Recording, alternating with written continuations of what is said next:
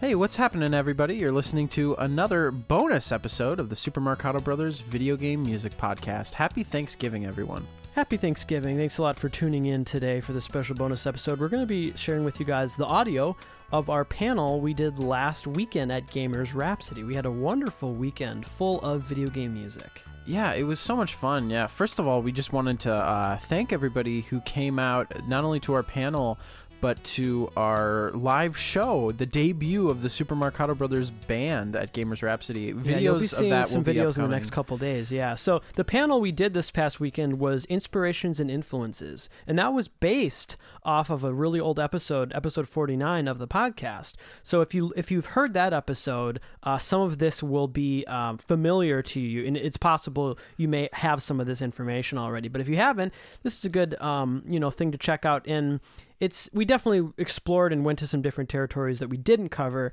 Sure. in the episode. So it was it was a pretty good Yeah, time. one little disclaimer uh, just the audio quality. This was recorded with sort of a, a standalone device in the the, audio, middle of yeah, the. the quality the isn't ballroom. great. Yeah, so it, it's just kind of just live recorded audio, but it should be audible enough for you guys to hear what's going on. And you That's know, why it's just a thought- bonus episode. Yeah, just yeah. a little bonus nugget of um, some of the fun that we had at Gamers Rhapsody. This panel was with Carl, myself, and Marty, um, who also was on that original episode. So Mm-hmm. uh, it should be a whole bunch of fun. Like I said, uh, the videos uh, from our live show will be upcoming, and we're really excited to sort of share that with the world. Yeah, and on Monday we're going to be featuring our final episode of Nintendo Month. So we'll talk to you guys then. Enjoy the panel. Talk to you next time. So, uh, hello everyone. How's everyone doing this weekend? yeah. Gamers Rhapsody. So we are the Super Marcato Brothers, as you can see. Uh, we actually host a video game music podcast. Uh, if anyone's not interested, you can find us on iTunes, and our website is supermarcatobros.com. Today, very, very kind of speedily, we're going to move through music history to talk about the inspirations of video game music. When we all think about video game music, there's a specific sound that probably comes to our head, right? It's this very unique entertaining, catchy, punchy kind of sound, right? Where does that come from? We're going to be talking about the various diverse influences uh, of video game music today. Some of the things that um, we've noticed over the years through doing this podcast and listening to so much music, and the cool thing about our show is having different topics that allow us to recontextualize some of our favorite music that we grew up listening to, um, is that we realize how eclectic uh, game music as an art form really is, in that it uh, so liberally, more than any other medium, I would say, feels free to borrow influence from different uh, genres and different varieties of music uh, throughout history. And it feels free to do that, I think, largely in part because in the early days of game music, the limitations of that hardware almost served as this kind of glue that allowed uh, everything, you know, jazz and classical and pop music to kind of live together in this hybrid. And so this is kind of ambitious. We're going to try to make sure we get this done under an hour. We could probably have a three-hour panel on this, but we're going to see how far we can go with this. So let's start from the earliest example we have prepared for you today. So we're going to take you guys back to the medieval period, uh, to a piece that was composed in the 1200s by Alfonso X, who was a Spanish king. We're going to take a listen to a piece of music called Cantiga 166.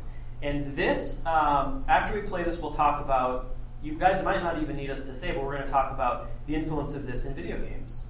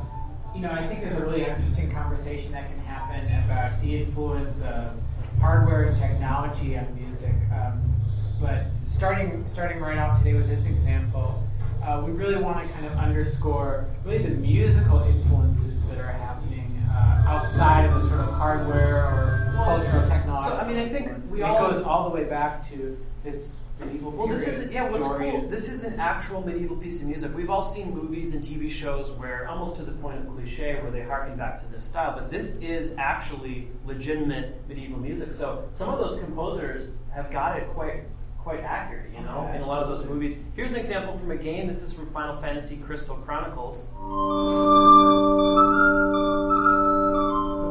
It's quite similar. Wouldn't you say? It's a very similar instrumentation, but also in terms of the music theory, very similar operating in that. I think Dorian mode. Yeah, the Dorian mode is important. The modes are uh, it's a it's a system of scales that was developed uh, by the church in old sacred. If you've ever heard the term Gregorian chant, that's sort of um, what that's talking about is this vocalism technique. But anyways, uh, those modes are are scales which with uh, with which a lot of early music uh, was composed.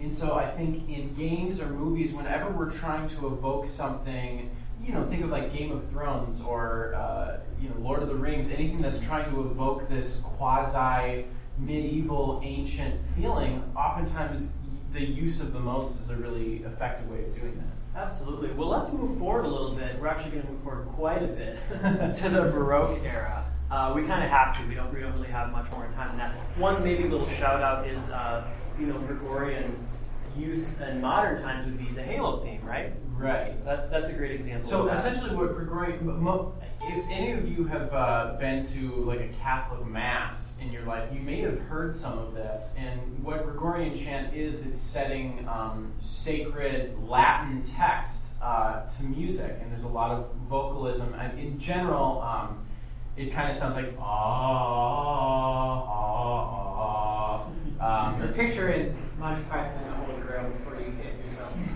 Absolutely. exactly. So, so move, jumping ahead to the Baroque era, this is a really important era to talk about for the influence of video games because what you'll see in early video game writing on the NES, for example, when they had such limitations, three voice limitations, uh, this type of writing uh, was was very was a very popular So, choice. This is uh, Johann Sebastian Bach, uh, often viewed as one of the greatest uh, classical composers, definitely one of the greatest composers in the Baroque uh, period. And one of the reasons we wanted to play a piece from Bach is because, like Carl mentioned, those limitations, like if we think on the NES of only three voices, what's so great about Baroque music is that it's uh, what's called contrapuntal, which means that the the lines each have an independent character and they work together. So rather than having these thick chords, um, the piece that we're going to play only uses two voices. So this is a Bach invention, which all of his inventions are two-part pieces. Let's take a listen to a little bit of Invention 13.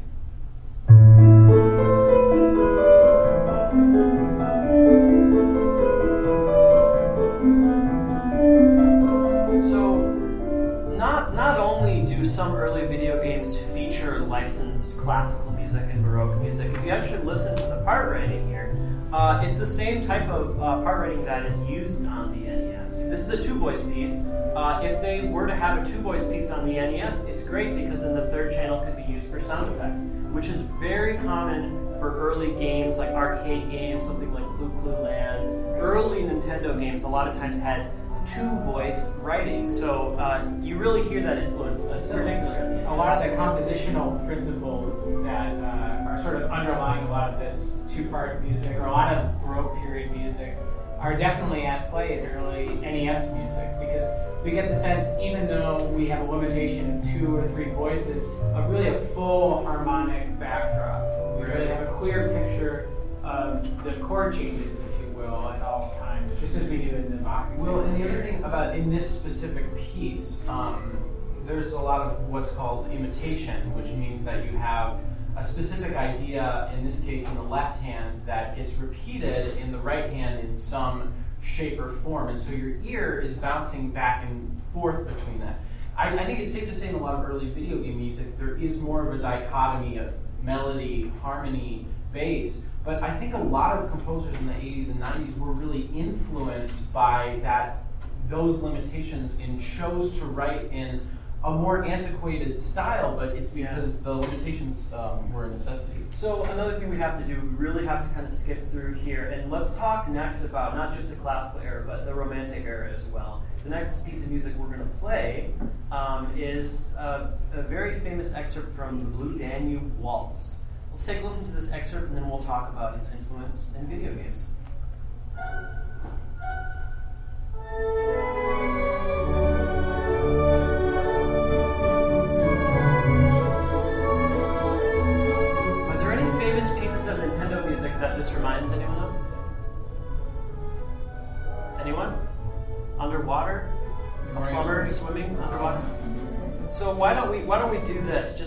Take our word for it? Check this out.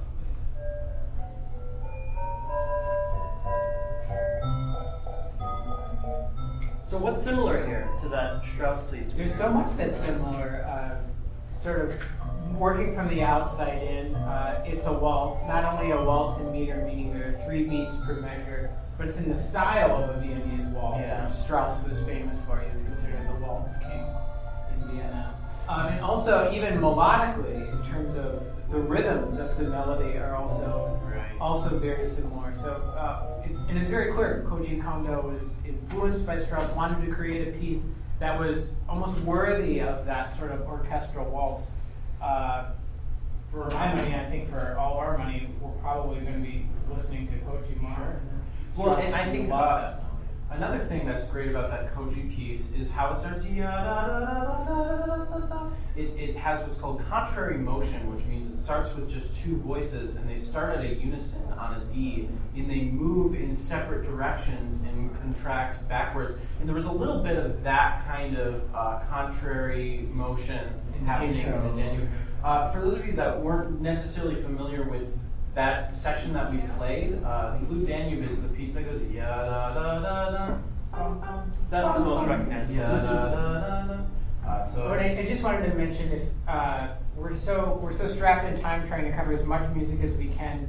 Uh, if we have time at the end, we will take questions, but we're not ignoring any questions. Yeah, we're just going to wait till the end to make sure we cover everything. So uh, that is a, a late 1800s composition. And if we wanted to show another uh, example to you guys of the influence of music from that era, slightly later than that era, uh, does anybody know what this piece of music is? Feel free to shout it out. Macarena. The title from Ocarina, right? Um, you might be surprised to, to hear that this piece of music um, could be influenced by an impressionist piece of music like this.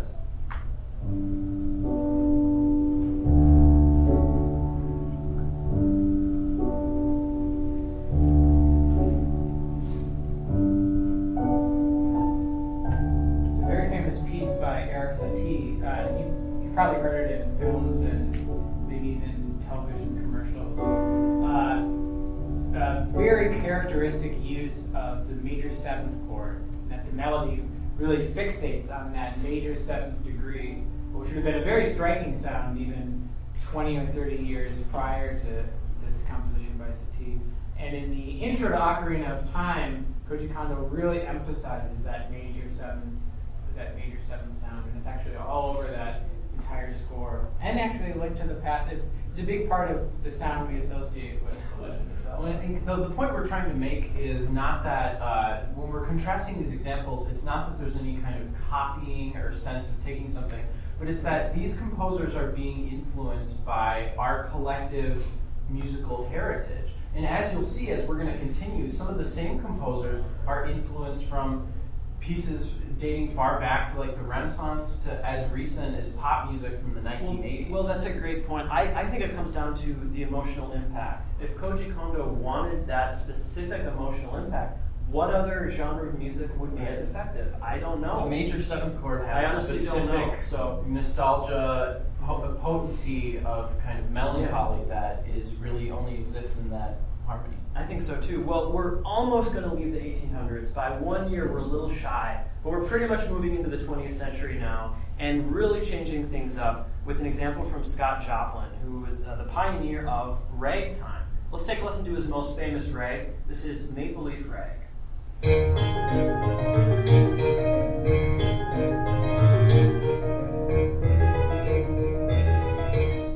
So one of the genres, one of the genres um, of music that Koji Kondo, for example, was most influenced by for the Mario series, and not just him, but any other composers, uh, you know, Hip Tanaka, that would work on series like Mario Land, Mario Land 2. Ragtime is definitely one of the biggest influences, and you'll hear it. And although ragtime is one of the most, Scott Joplin is one of the most influential American composers in general. Um, in the entire jazz tradition, which is the basis for all of our popular music, was so heavily influenced with Scott Joplin. So what's interesting is there is this, if you look at music history, there is this connection between the classical world and the jazz world, which eventually becomes popular music. And video games sit with inside that because Scott Joplin really saw the music he was writing. I think a lot of people saw it as trite or you know not serious, but he really took his work seriously and wanted it to be treated at the level of you know like works like Chopin and. Well, you know, the best way to just quickly describe what ragtime is is it's taking the classical tradition from Europe and it's taking this new, exciting kind of more American sound, putting it together, and jazz mixed with classical music is what ragtime And is. in, introducing some rhythms that were, would not have been common to most European classical music. These interesting kind of syncopations that we take more more from maybe an Afro-Cuban context or a Latin context, which also is very at home in something like series. Well, and also the, the sense of harmony and melody in ragtime. There's this there's this sense of optimism about it in pure sunshiny melody. I mean, uh, if we take that, it's simply just kind of outlining the harmonies. But there's there's something about it that's so steadfast and optimistic, and I imagine that along with common harmonic practices in ragtime were very influential to composers like Koji Kondo and tons of music in the 80s and 90s. So if we move into the 20th century and we continue uh, the tradition of ragtime and in general early jazz, um, we get into composers like uh, George Gershwin. And what's what's really great is with piano rolls, and the piano roll was like the early version of what we have now with MIDI. So we were watching Westworld, you see the piano roll in the opening title sequence. We were able to actually capture the performance um, of a composer and a pianist such as George Gershwin. Let's take a listen to a pia- piano piece of his called Sweet and Lowdown. Out of anything I've heard from Gershwin, it's the most video gamey piece he's ever written. Let's take a listen to it. And just close your eyes and imagine this in a video game.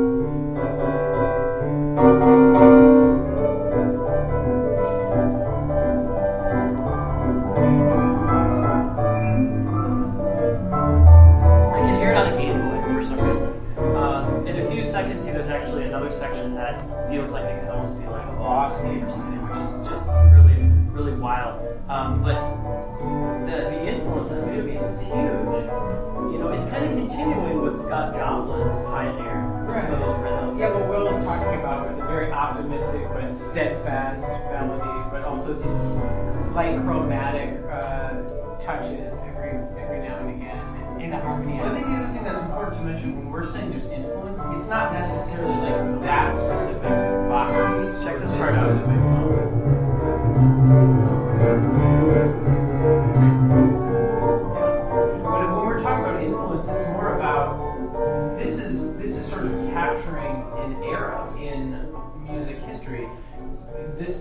Composed in the 20s, but I think uh, a lot of the music composed in the 20s through the 40s has a lot of similar rhythmic characteristics, has a lot of similarities in terms Am I of fighting Ganon or what's going on? So that's just a really fun example. It, it's not a very well-known uh, Gershwin piece, but And we, uh, Gershwin is, is such an amazing composer to really dive into and obsess over because you can really look at him through sort of multiple lenses, almost as a continuation of like a classical tradition, uh, as a, sort of a, a brand new invention of a jazz composer, and also as a songwriter, as a, for Broadway shows and show tunes. And we're going to see actually that that Broadway sensibility and that sort of show tune songwriting also has a place in influencing uh, video game composers. Well, let's continue then. Let's move on to an example uh, from composed in the 30s. This is composed in 1935. Carlos Gardel uh, composed some of the most famous and beloved tangos, and this is definitely the number one tango of all time as far as popularity goes. Uh, let's take a little bit of a listen to Por Una Cabeza.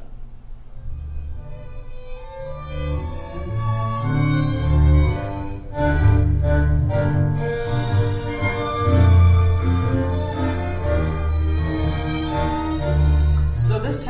very lush, uh, romantic kind of writing is something you hear in a lot of JRPGs, something like Final Fantasy. It, it really suits itself well to character pieces.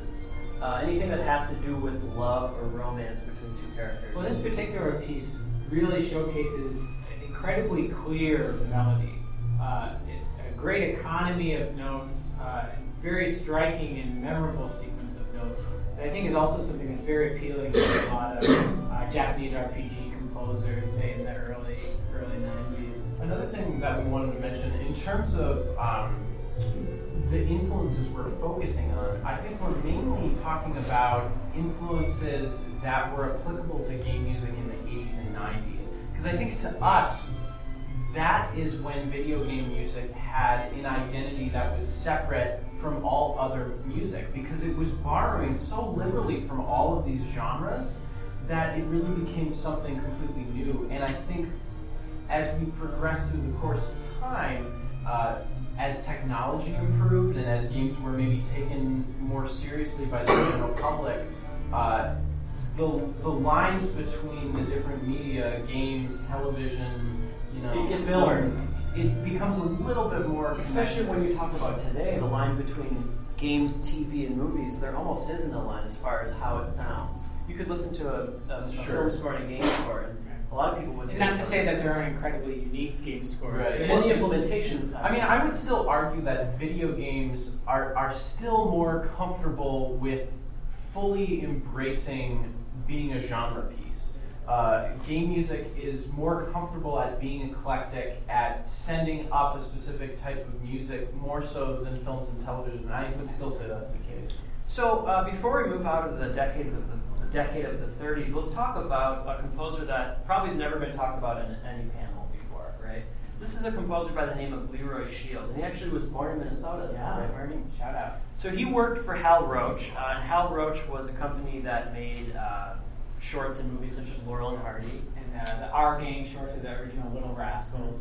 So the music of, of those uh, of that kind of comedic entertainment, uh, we noticed that the Leroy Shield and his fellow composers, he had a similar mandate that '80s uh, game composers had. He had to write short, catchy jingles uh, that had to be in the background. They would loop over and over. You'd hear them a bunch, and you don't Yeah, want to be get tired of them. reused so often that they really had to uh, be able to accompany a variety of different kinds of scenarios. Let's take a listen to one example of uh, Hal Roach uh, in uh, the 30s, and then we're going to play a game example.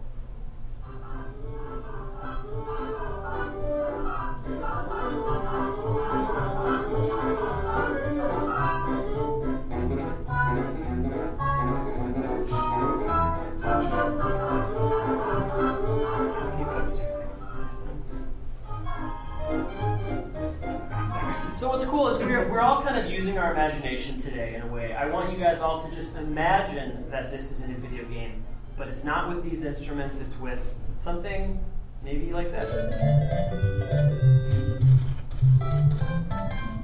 So really the type of writing and the overall emotional impact is so similar. So similar. And it's, it's, it's great. We're seeing with a lot of these examples, uh, music of uh, eras that are so far removed from when these games were being made, they're almost getting a second life. Kind of similar to the way we look at a lot of like hip hop music.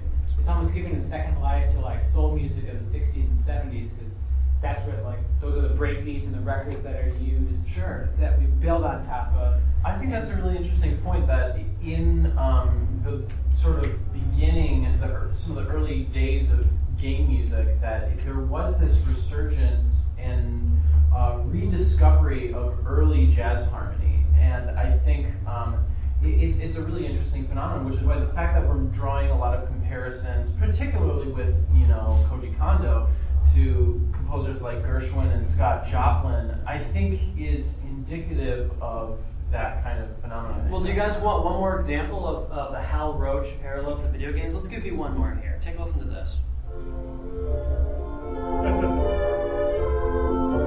some recognize this, uh, this ended up being used as the theme for the Little Rhapsody. To me, it, it kind of feels like it has a lullaby quality to it. With that in mind, let's take a listen to this.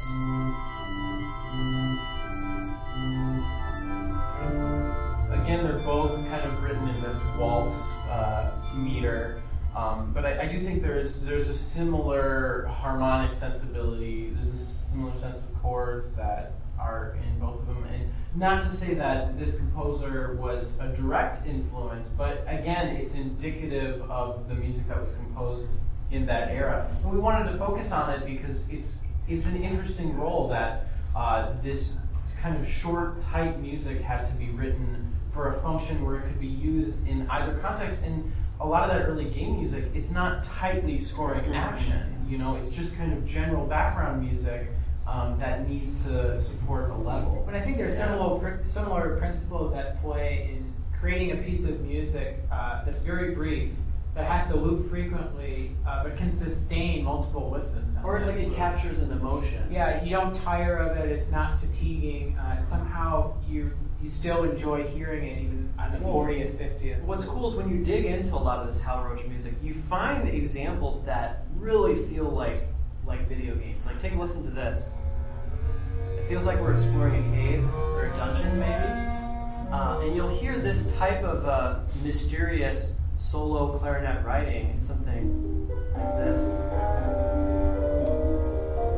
which is also from the Final Fantasy series. But it's a very similar type of writing. well, I think what it also just shows is that the instincts that composers had back then for scoring an emotion are not all that different from the instincts that we have to this day. Our general tastes may have changed and our sense of aesthetics are different, but what we respond to in music and how it correlates to emotion, I think, is something that will never really change.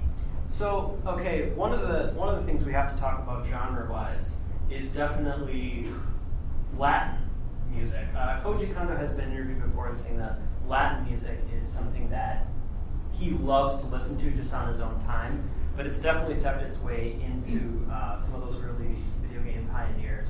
We should play an example of a, an actual Latin piece of music from a Latin jazz band called Machito, and uh, the name of his band was the Afro Cubans. This is a piece that was composed in 1951. Uh, let's take a little bit of a listen to Mambo Scope.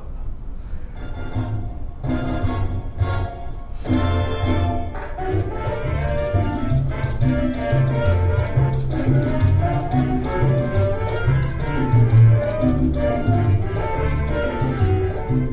to me, there's a few things that jumped out about this uh, in relation to video games. Is uh, a really beautiful and very pleasing melody that's constantly harmonized. Um, really exciting rhythms that really jump off the screen, and that's really what, what makes this feel like it uh, could be in video games. We see those Latin musics in a lot of genres of early video game music that we might not even necessarily associate with Latin rhythms, whether we're talking about Mega Man games or racing games or other sorts of one-on-one fighting well, games. I think that one of the things that a lot of us really respond to, I think on a subconscious level about video game music uh, in the early days, is that we're hearing a lot of syncopation. We're hearing a lot of things that we associate with performance. You know, when you hear Latin music, it, it is about the performance aspect of it, and I think there's a charm to hearing music like that, either something that feels vocal or percussive or is evoking an instrument on something that's clearly synthesized and digital. It's like the same effect when, you know, when in Portal, um, when uh, when yeah when GLaDOS is like singing the songs at the end, there's like this charm, a, charm to a computer trying to. Well, honestly, if they weren't able to do that, listening to an NES sound chip wouldn't be that enjoyable. Right. Purely the tone of it. A lot of people that didn't grow up with it, when I showed them, they're like, "It sounds kind of bad. It sounds crappy," which it is crappy. I don't think anyone from that era would Sure, say otherwise. They they're probably so glad they never have to deal with it. But we But have a lot of nostalgia us, connection. we have this nostalgia to it. I argue because of the music, not necessarily. it- It's its association to such excellent composition.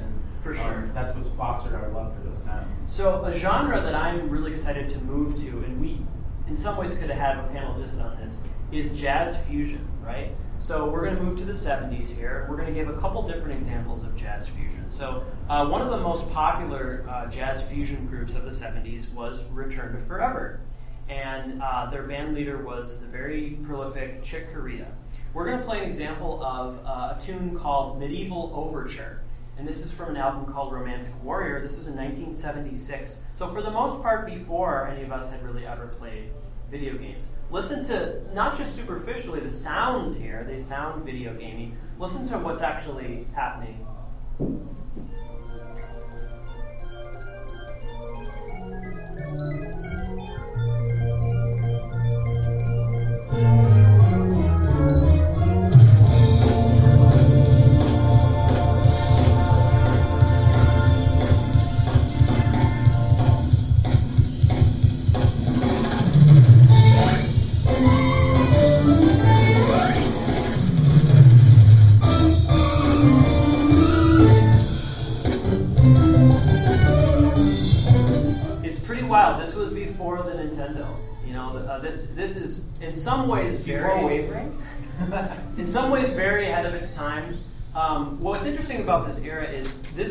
This is the dawn of synthesizers, right? So a lot of these uh, keyboard players got really excited, too excited, I would say, uh, to, to just go into that world, that new exciting world of synthesizers and the, the new sonic possibilities that, that allows.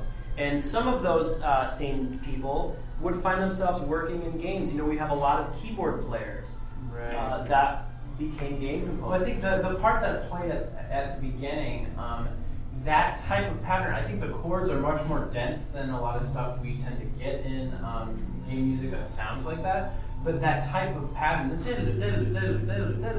it's something that's so keyboard centric, and there's a lot of music with that character that exists in game music. For the same reason that Carl said, I think a lot of, particularly Japanese composers that grew up listening to jazz fusion and being inspired by that, were the generation that were sort of the early game composers.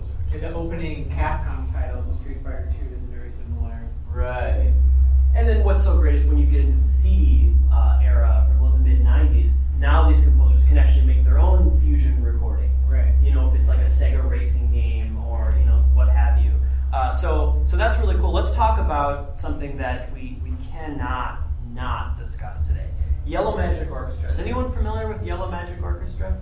Okay, so you should check them out. If anyone likes video game music, check out uh, YMO. So they were electronic, I would say, jazz fusion band uh, based out of Japan in the 70s. And it's crazy when you hear the influence they had on video game music. The sounds, the types of synths they used, the chord progressions, the influence of like traditional Japanese folk and pop music mixed with jazz. It's absolutely wild. So you don't have to take my word for it. Let's take a listen to a, uh, an excerpt from their piece Tong Poo from Yellow Magic Orchestra. This is 1978.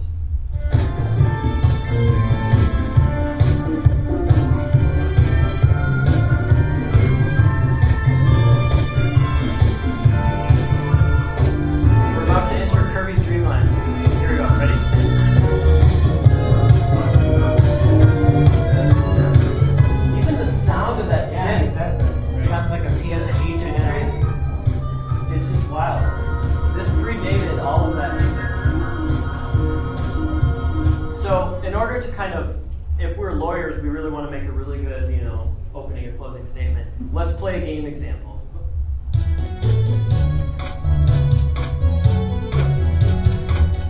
This is from Ganbare Goemon, also known as the Mystical Ninja series. So what we really see is that, um, particularly for composers in Japan that would uh, have been surrounded by the kind of music that we're listening to, this kind of jazz fusion influence mixed with Japanese folk melody and uh, kind of eclectic pop sensibilities, uh, it's starting to make a lot more sense why we get the sort of musical gestures that we get from a lot of those. Yeah, you know, some of it comes out of the disco uh, craze. You know, that 1978 track, that was, you know, disco was, was still was still happening. So, so you definitely hear that. Uh, I, one thing that I will argue is I don't think that music was was beloved at the time. When you listen to that Yellow Magic Orchestra song, I think there's a lot of people in 1978 that'd be like, "Oh, this is cheesy. This is just dumb. This is stupid." And it's not really appreciated until we can kind of translate that and condense it into video games by a whole different generation. people that weren't alive in the 70s, but they are alive in 1992, 1993, and they're appreciating that kind of music maybe for the first time. It's sort of like that breakbeat, like sort of record diving kind of. I also think it, though that music was an influence, it definitely didn't put as much emphasis on melody. You know, it, Right. was, it was more about the electronics and the colors and the, the live, you know, improvisatory jazz element. Maybe. Gimmicks, Yes, the video game music, especially a lot of the early stuff, is really so focused on those catchy sound bites, which is again why it's um, this blend of genres and it's something different. Right, and I think it's important to remember that a lot of those early video games were really seen as toy products for children, and so I think that's um, that's an important. It was an important consideration for a lot of the composers is that they were making family-friendly, uh, kind of children-accessible pieces of music with melodies that you could immediately, you know, connect with. So if we just jump a few years into the future, finally into the 80s here, uh, it's, it's crazy. We finally moved into the 80s, and, and for the most part, this is really the last decade we're going to talk about because, you know, in a couple of years after this, we or a few years after this, we get the NES. You know, so we got to talk a little bit about John Williams, um, and not just John Williams, but the influence of film music on these early game composers. So we're going to play a little bit of an excerpt from the Raiders March from Raiders of the Lost Ark. Uh, this was composed in 1981. Let's take a listen to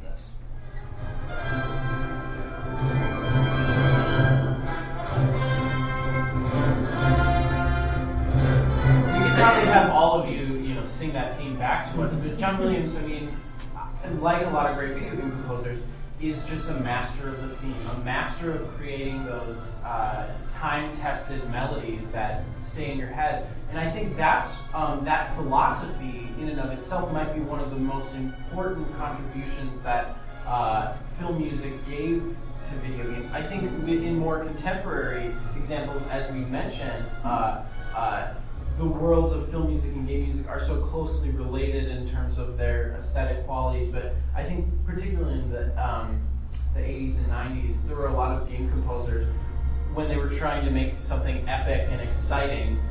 They really wanted it to feel like a John Williams score. When it was almost part of the package of the film 80s, is that it's like, okay, you've got the poster and who are the actors, and then what's the theme? Uh, and that, that had really a lot of cachet.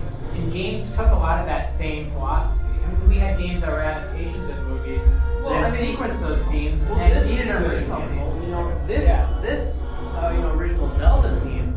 There's no question this was an attempt to make a rousing, timeless theme. Uh, just as effective as a movie should I, I think a lot of uh, film score conventions, you know, so and so's theme, um, that you can tell a lot of early uh, game composers were influenced by that idea. If you dig through the Final Fantasy soundtracks or any RPG scores, you know, you notice how many character themes they are, and I think again, just like how we talked about with the Gershwin thing, uh, their compositional instincts for how to write for that, I think, were influenced from films, but also just can be attributed to composers' natural um, inclination for how to score a particular emotion. It's also an interesting uh, style of music to look at because we're mostly talking about film scores for big international blockbusters, movies that would have been in the Japanese market and in the American market. And it was a really nice reference point you have to imagine for composers doing. It's like,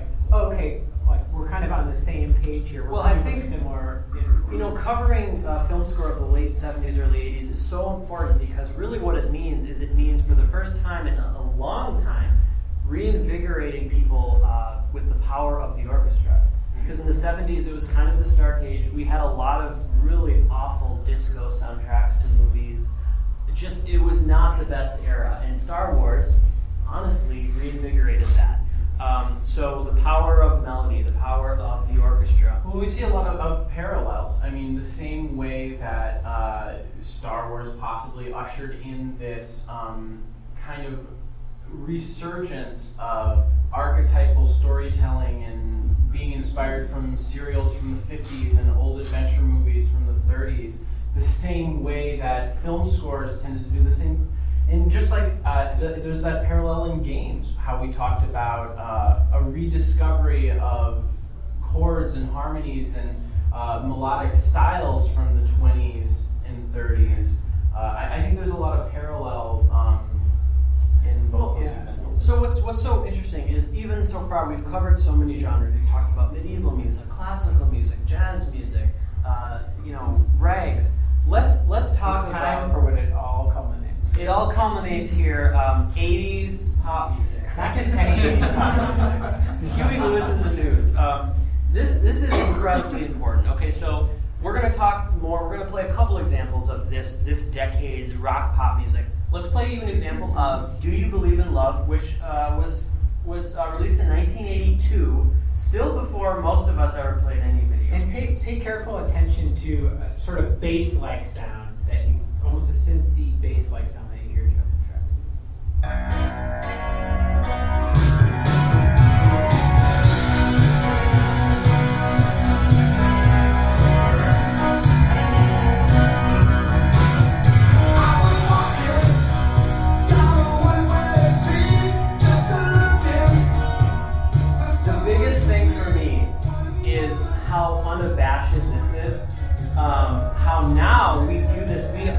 All kind of chuckle at this. Right. But at the time, this was, you blast this on your radio and nobody's going to make fun of you.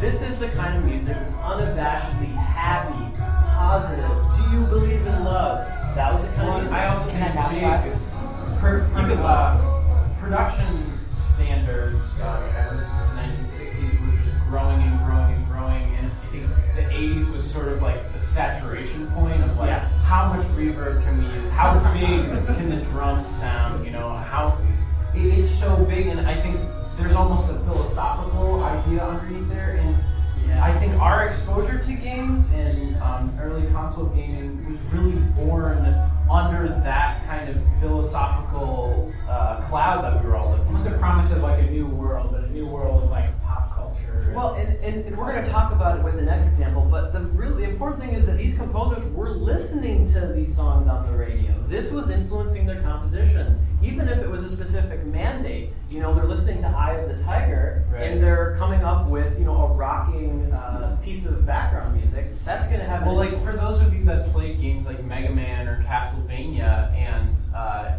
you almost felt like you're in an '80s montage. I, I think there is that there is that um, sense of that kind of like Will. The next slide. Speaking of montages, you know, the tiger, right? So let's let's let's move on to one more example of 80s rock here. This is from an, another really popular international release. This was big in Japan. Uh, let's take a listen to a, a song called Mighty Wings. This is performed by Cheap Trick. And does anybody know Ken's stage from Street Fighter 2? Nobody. Okay, so uh, just, just take a listen to this.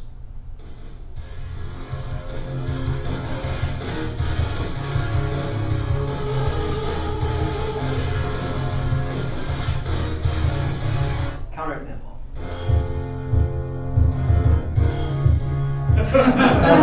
there's no question that um, same key and everything. There's no question that music like this was influential on composers, not just at Capcom, but anytime they wanted to go for an American sound, yeah.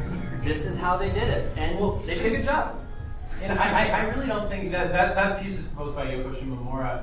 I, I don't think she was trying to be tricky or you know clever or like lifting something. I really think she was almost kind of sending up that music. And in the same way that if you listen to a lot of vaudeville or Tin Pan Alley songwriting, there's these same kind of you know musical cliches dun, dun, dun, that, that are used in so many songs. They almost don't have their own identity. They well, become like the last thing about Top Gun. So earlier this this year, we actually got to interview Manami Matsumae, who composed Mega Man and UN Squadron. She worked on Shovel Knight. She actually said she referenced Top Gun when she was working on UN Squadron. The designer of the game was like, "Do you know Top Gun? Make music like that." That was her mandate for for UN Squadron. So I mean that, that's Capcom, and they're yeah. the makers. So we're not making You're playing Mega Man. That that short little person that seems like they have a chip on their shoulder. Just picture Tom Cruise. so okay, the, the, last thing we want to touch on, also in the '80s here, we talked about I guess American film music. We got to talk about Japanese film music. too. Um, probably all three of our favorite, uh, one of our favorite film composers, definitely our favorite Japanese film composer, Joe Hisaishi. Uh, and we're going to play an excerpt from uh, his score to Laputa, Castle in the Sky. For those of you who don't know, uh, he was the composer on um, all of the studio, the studio Ghibli films like Spirited Away, Princess Mononoke. Let's take a little bit of a listen to this.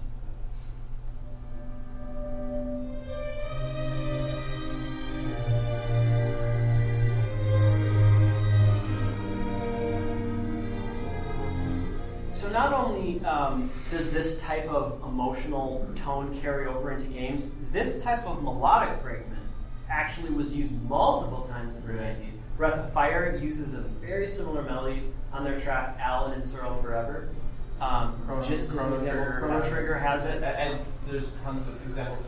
Uh, I I think um, what's interesting, uh, we talk about film music as being this sort of melting pot of different genres. I think a lot of that really has to do with the influence of Japanese composers and Japanese cultural philosophy. Um, and I think you can see it just as much in film music that here, uh, what this composer is doing, it's, it's this mixture of jazz and classical, and it's all presented in this way that feels true and emotional and evocative. But the the types of chords he's using, the types of rhythms and harmonies and everything, they they don't borrow from just one source. So before we open it up for questions, we have one really fun example. Uh, the last example we're going to share with you guys today, and this is kind of like a backwards example. It's like who's influencing who. It's all getting jumbled, right? Which is great. So Masato Nakamura, who was a uh, Japanese songwriter and bassist of this really popular band Dreams Come True in Japan, Sega thought it'd be a good idea to hire him to make the music for Sonic because they wanted it to be really cool. They were banking on this being a really cool character, and it was a great idea. Uh, he w- had such a wonderful time working on Sonic 1 and 2 that a track of his from Sonic 2, the ending of Sonic 2, uh, he incorporated that back into his band and turned it into a song. Here's the ending.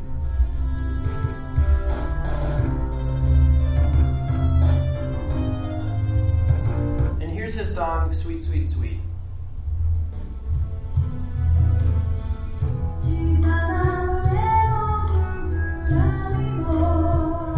So it's the exact same melody. It's the same song from the ending of Sonic. 2. Definitely go on YouTube, check this out. You guys will flip if you're a fan of Sonic music. So with this in the background, maybe now's a good time to open it up for questions. I think one uh, one of the big things that I was uh, I want to get out of this is what should I listen to uh, from both just regular film like directors and video games in general in order to get just a basic all around feel for finding inspiration through well through my remixes or through any kind of song style. Sure, it's a great question. That's interesting. So, inspiration uh, from game music. Uh, Both both game music and sort of like film direction or film schools. sure. Uh, I mean, we're biased, but I, I would say film, listen to John Williams. Um, game stuff. Uh, I mean, for us, like, what, the reason why we why we put this together, and what we love mostly about video game music, um, are the melodies. The melodies that are timeless and catchy, and Well, never forget. I think another important thing to take away from this is that being saturated with lots of different types of music is a very beneficial thing for a composer. And so it doesn't have to be this specific music. Listen to as much if- as you possibly Even if you don't want it to sound like any of these things, having sort of a wide net as far as the music you're listening to can only be beneficial. Even if your stuff doesn't sound like that, there might be a principle from that music. There might be something that in, inspires you. And I think we can um, look at these video game composers as a great inspiration um, for that lesson of. Well, one thing I'll say uh, to you is uh, go outside your comfort zone. If you're interested in electronic music, listen to show tunes, listen to jazz music, listen to genres that you're not as familiar with. You will be shocked how it influences And, and, that. vi- and vice that versa. If you yeah. enjoy listening to Debussy or Chopin, listen to Chemical Megadeth. Brothers, yeah, absolutely. Listen to as much as possible, I guess. Yeah, I mean, I, I think any of us could be well served by um, even just spending some time with Spotify playlists. Sure. Um, if you even need to do some googling to see like, okay, who are some of the top names in film scores? Like, okay, Jerry Goldsmith, Sure. Elmer Bernstein, and um, Feel free to talk to us after. We'll give you some recommendations. Yes. Uh, when you were talking about medieval influences, how in the world did you not mention Dragon Quest and more recently The Witcher? well, yeah, because there's only three. You're right. There's only three video games that were medieval. No, I mean like Dragon Quest, There's like thousands. its castle theme is literally. doo, What about doo, Final doo. Fantasy? Then there's What we what love about I the mean, live Dragon Quest series? is literally beat for beat like an 8-bit rendition. The, the bottom line is there are so many video games that There's have so many more examples than we're able to. We wanted to play an example that actually featured the same instrument. Clearly, the, the music from the Dragon Quest series is some of the greatest video game Yeah. Music. What's up? Can you talk about the influence of like world music or music from non-Caucasian places? Absolutely. well, well, well, we definitely did uh, when, when we talked about Latin music for sure. Um, Latin music is one of the most important genres. Um, And, and I would say, really, it's something that, regrettably, there's less of that influence in the 80s and 90s. Uh, and I think, I feel like we're, s- we're seeing increasingly more and more of it. Uh, and I think we're do seeing, we are seeing a greater breadth of influences and a greater diversity of composers that uh, are contributing and participating in video games. You know, when you think about the 80s and 90s, it is a weird, eclectic set of composers. Uh, we have a very interesting set of Japanese composers, and a lot of them, there is a really strong European classical influence. But there's which is a- I mean- sometimes baffling, but if you're talking about world music influence, I think traditional Japanese music that would count. Um, Yeah. I think Latin music would count. Those are just a couple examples from, from the 80s. Well, I think also with the idea of video games being kind of a melting pot, I, I think a lot of times we get those influences in conjunction with something else. Yeah, so like in that in that example we played uh, the Ganbare Goemon.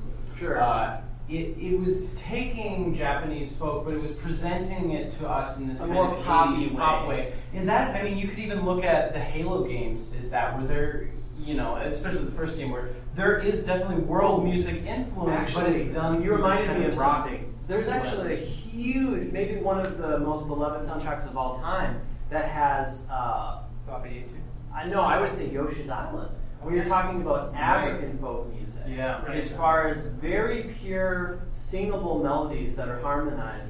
Um, and rhythmically, everything he did with we're we're obviously huge Well, fans. and, of and I think there's, there's definitely a bias, like Will was saying earlier, is that a lot of those early composers were keyboardists, and I think a lot of them came from Yes. almost a piano pedagogical Yes. sort of track. And I think once we get to an era where it's more like recording, and it's not just keyboard players that grew up with sort of piano But I think study, it- I think we see uh, influences from a lot more different Well, and. I- I would and really performing a lot of modern score in general is so reliant on uh, percussion and drum loops. Right, but I lot think if we're talking about the 90s, as much as you can in 1995 on the Super Nintendo, Yoshi's Island was an example of getting outside of the, those same traditions, Right, and yeah. moving into something a little different. think so. I guess that's one. I have a real question, not discussed as a statement. Um, one, do you th- uh, what do you think of video game music in the PS2 and GameCube era beyond? Because after that era, systems didn't really have their own personalized sound. They, Right. they all sound the same. Two, you didn't mention a lot of examples from modern video video games. And I- Right, yeah, we mentioned that of our presentation was more on this sort of the era where the style of video game music, musically speaking, As an was very distinct. I think as we get into more recorded music, the line really starts blurring. As it's like, oh, is this from a film? Was this from a game? Was this from a TV show? So we were mostly, and there's a lot that can be said about that. For the purposes of our panel, Yeah, we were talking we more about- interested in the sort of very distinct uh, VGM Well, style. yeah, the unique, i- the unique identity of music, and I think over the years it's it's gotten less unique. Uh, Sure. When you listen I to a modern, when you listen to a modern score, there's not as much to differentiate it from film and TV as there was in. Well, I think there there is, but it's not it's not just the music alone. It has to do with its function in the game and how the interactive nature of it. But as far as when you're listening to a soundtrack on its own, uh, I think Um, the proof is in like a lot of that these pieces we played.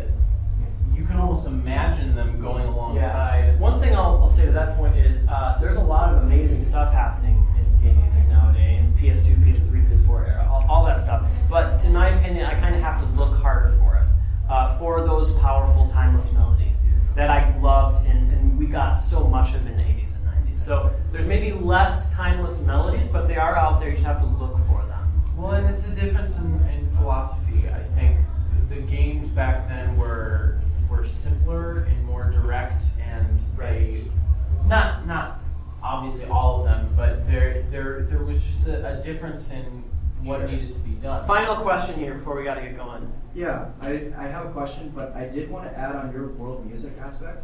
Uh, just another thing, just in basic percussion, a lot of African music, if you can hear any kind of that, they have some of the most complex rhythms that you would ever Nice. see. But, okay, back to my question, I'm sorry. Uh, if you guys could pick two video games, one based on the soundtrack and one based on the gameplay, what would you take? Last of Us for the game. I would say Metroid Prime is my favorite game for the game. For soundtrack, I think I would say Yoshi's Island. For me, it might be uh, Mario 64. uh, Another World is a game, or Out of this World, yeah. Chahi. And then for soundtrack, oh gosh, uh, Link to the Past. Okay.